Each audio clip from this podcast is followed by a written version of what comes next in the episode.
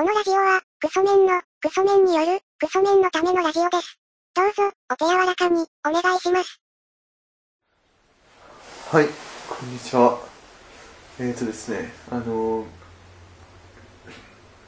日向坂ちゃんのラジオで、えーと、川田が出てて、にぶちゃんと川田の回で、なんか、川田が、なんか言わされてんの、言わされてる、言わされてんのか、すげえ口悪いセリフを言うみたいなのがあって、その感じがなんかいい感じですね。他力です。影山です。ってことですけどね。残してますか？影山は。どうですか？残してます？それとも上がってきました？来てます？あれその回になりますよ今回。あじゃあちょっとそれ後にしましょう後に回しましょう。どうですか？その糸垂らします？その闇に一筋の光落とします？自分が出た方法を教えます？一回聞きましょ自分が出た方法としてはもう他人は他人自分は自分と割り切って自分がただただ行動するだけっていう。そのそれがモテようがモテなかろうが振られようが振られなかろうが何も関係なくただただ邁進するっていうそれだけですね。だからもう30打数入って何三振してもいいから1本ヒットを打てればいいっていう気持ちでただただ打席に入り続けるっていうだけです。じじいうるせえんだよって思われてたとしてもいいやと思ってただただもうラインローラー作戦戦術みたいなねことをやったりとか洋の人たちと遊ぶのつまんないなって思ってるけどもう仕方ないって割り切って洋の人とちょっと遊んで人脈みたいの広げてそこから紹介してもらってその紹介されてもらった1を3にして3を9にするっていうあのネズミ講というか中中講方式で増やしてそこで練習をしていくっていうそうそうですねただそれを繰り返すことで結果的にはその、まあ、ヒットが打てるような状況というか定期的に打席が回ってくるっていうことをこうシステムを作っていったっていう感じですね。まず最初にすべきことは、ええー1を作るってこと。ですね1を。そのすごく仲がいい1を作るというか異性の友達を作るってでそこでお互い紹介しますかみたいな紹介させ合いますかのその1を333ぐらいで紹介しちゃって新たに2を教えてもらってでそのそれその段階で3になってでまたさらに個々に何か新しいものをこうなんかそういう場を作っていくっていう。でも今1がないですもんね。そうですね。1がないですか？そっか。あれじゃないですか？マッチングアプリじゃないですか？の1を作る。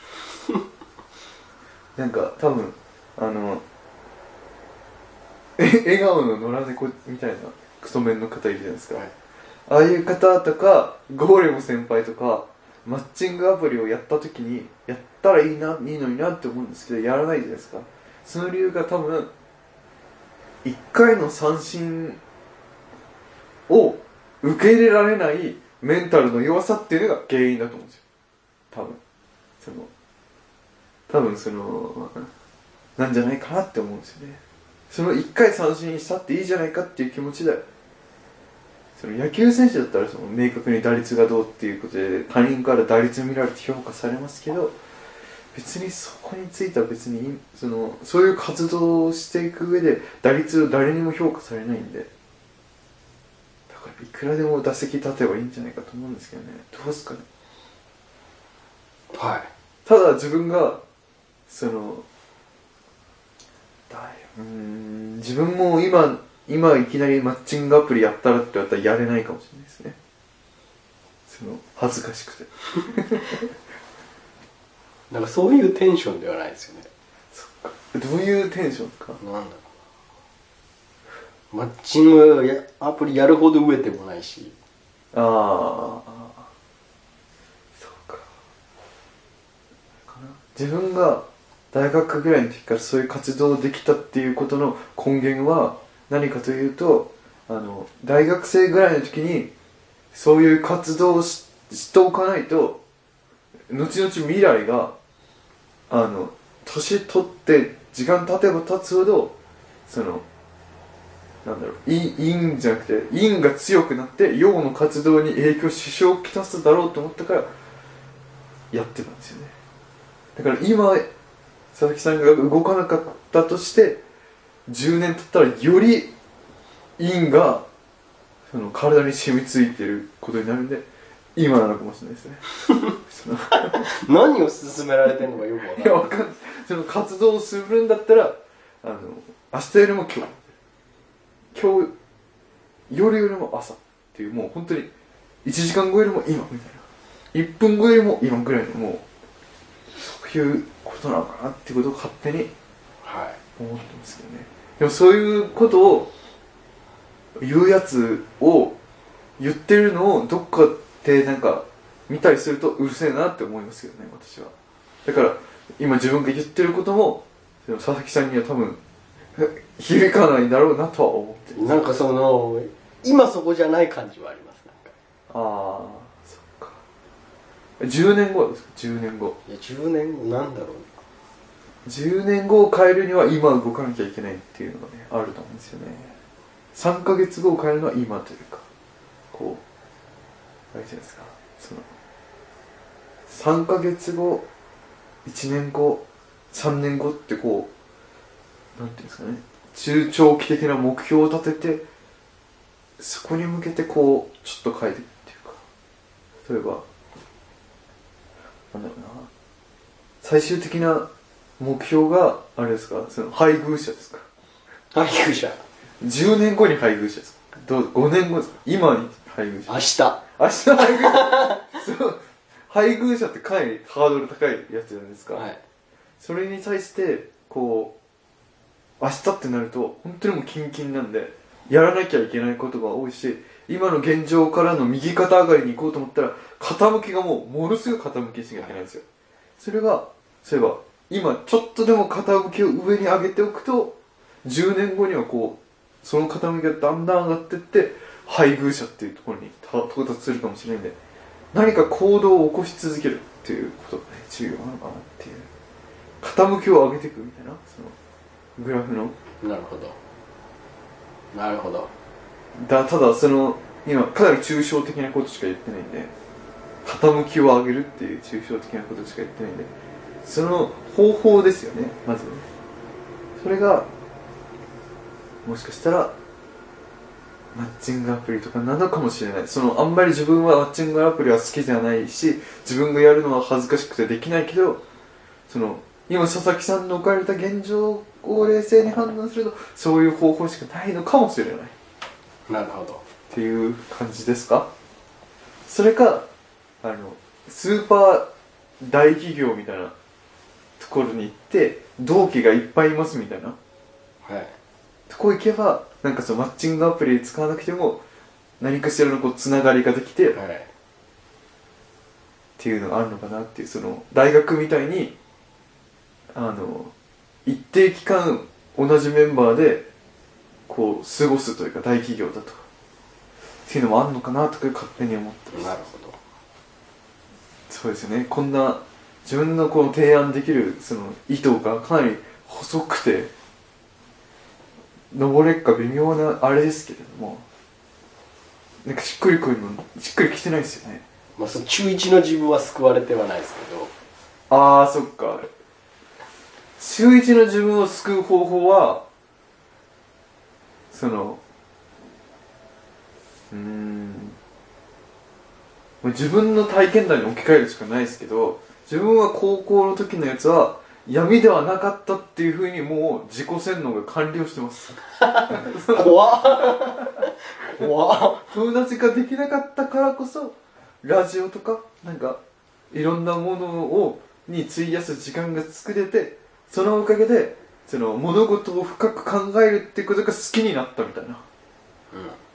その時間は友達と会うっていうことに費やさなかったけれども他の何か違うものに費やすことができたんで考え方が広がったしその陰とか本来ネガティブに捉えられるようなものがむしろ面白いっていうふうに自己なんていうか変換してネガティブをポジティブに脳内こう脳内で正当化できるっていうかどんな状況でも自分の脳内で正当化するのがめっちゃ早くなったっていう。っていうのを得られたんでって考えれば闇だったけれども得たものがあるから結果的には闇ではないっていうふうに自己洗脳してますね。それをどうにかする方法はできないですもんね。まあそうですね。なんだろうな。それをそうか。なんかななんですかね。どうやったら変えれるかですか？難しいですねこれは。もうカウンセリング通うしかないですわ。受け取り方変えるっていうのはどうですか？その結果的に何かその人の痛みが分かる人になれたみたいなことにはできませんかね。違うな。なんだろうなえでもそのなんだろう。主犯格なやつよりは佐々木さんの方がちゃんとその法律とか学んでますから。勉強はしてきたけどみたいな。だからその有意義にこれからのなんだろうそのただただ楽しいぜウェイってやってるやつらが楽しいって思えるのはあの本当にもう若いっていうかうんじじいになったらそれを続けられないじゃないですか。でじじいになるとやる遊びなくなるんですよそういうやつらって。でただただテレビ垂れ流すだけのじじいになるなるんですよ。でもちゃんと学を積んでるとその教養があれば読書とか映画とか、まあ、テレビを見たとしてもそのテレビのその深く楽しむことができるんですよ。エンタメを。だからそういう部分では絶対佐々木さんの方がその人生100年あれば楽しい人生になってるはずですから。まあかなり抽象的な発言ばかりでなんともなならその背中を押せるようにはなってるかわかんないですけど。まあ。すいませんね。なんかよくわかんないことを話してきましたけど。どうだろうな。糸垂れました？まあそうですね。まあ泥船降りた方がいいなって思ったぐらいですかね。泥船降りたら陽の世界が待ってるかもしれないですよ。その新たにそのちょっとこの船乗せてもらえませんかねって言えるかどうかですよね。そうそこだけなんですよね僕は。その一言だけですよね。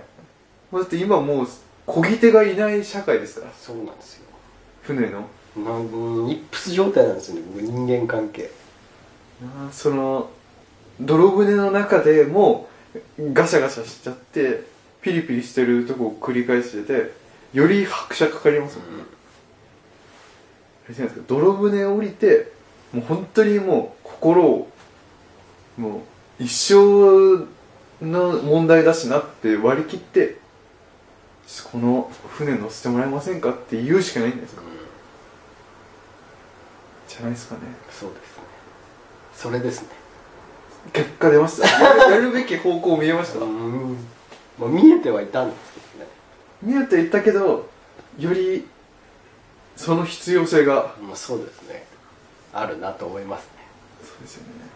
ただそこでいやちょっとうちの船いっぱいなんでって言われたとしてもまた新たな船いくらでも船はありますから。そうですよ。そのボロ船ならいっぱいありますから。はい、そのボロ船でも良ければどこでもあるし。そそのボロ船でも一見ボロ船に見えて乗ってみたらあれいいじゃんっていうのもあるかもしれないんで。です。そういうの探さないといけない。私の私の親戚は親戚の方はその泥船乗り捨ててボボロい船だったけど乗ってみたら意外と良くてそこの船長さんみたいな人があの結構なそのおせっかいクソババアではい。その人脈をフルに活用してこういろいろあてがわれて、はい。結果あてがわれた人と結婚しましたかうんいいっすね。らあてがわれて。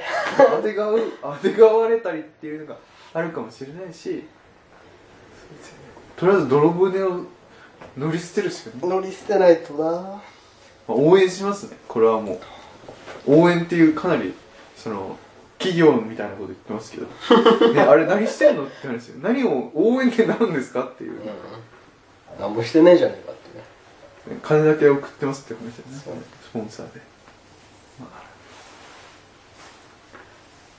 頑張るしかない。はい。すいませんね。以上。以上です。これ闇闇関連は？闇はとりあえず終わりです。はい。わかりました。じゃあ闇はもうでも闇もそんな悪くないけどねっていう話もちょっとかなりしちゃったなっていう。いやだいぶしてましたよ。だいぶ闇の良さを語っちゃったまあそうですね。そのところして工場長さんお願いしますえーメールアドレスは、ラジオごっこちゃん、アットマーク、ヤフー .co.jp、radiogokochan、アットマーク、ヤフー .co.jp までということで。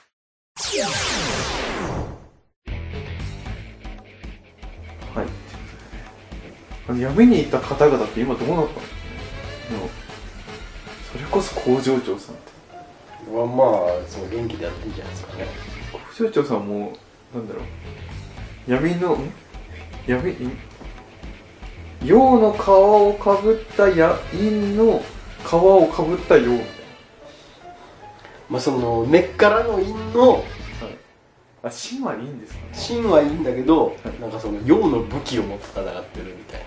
ああでその武器を貸したらもう陰しかない。そうだから武器剥がされて怒っちゃったみたいな。ああ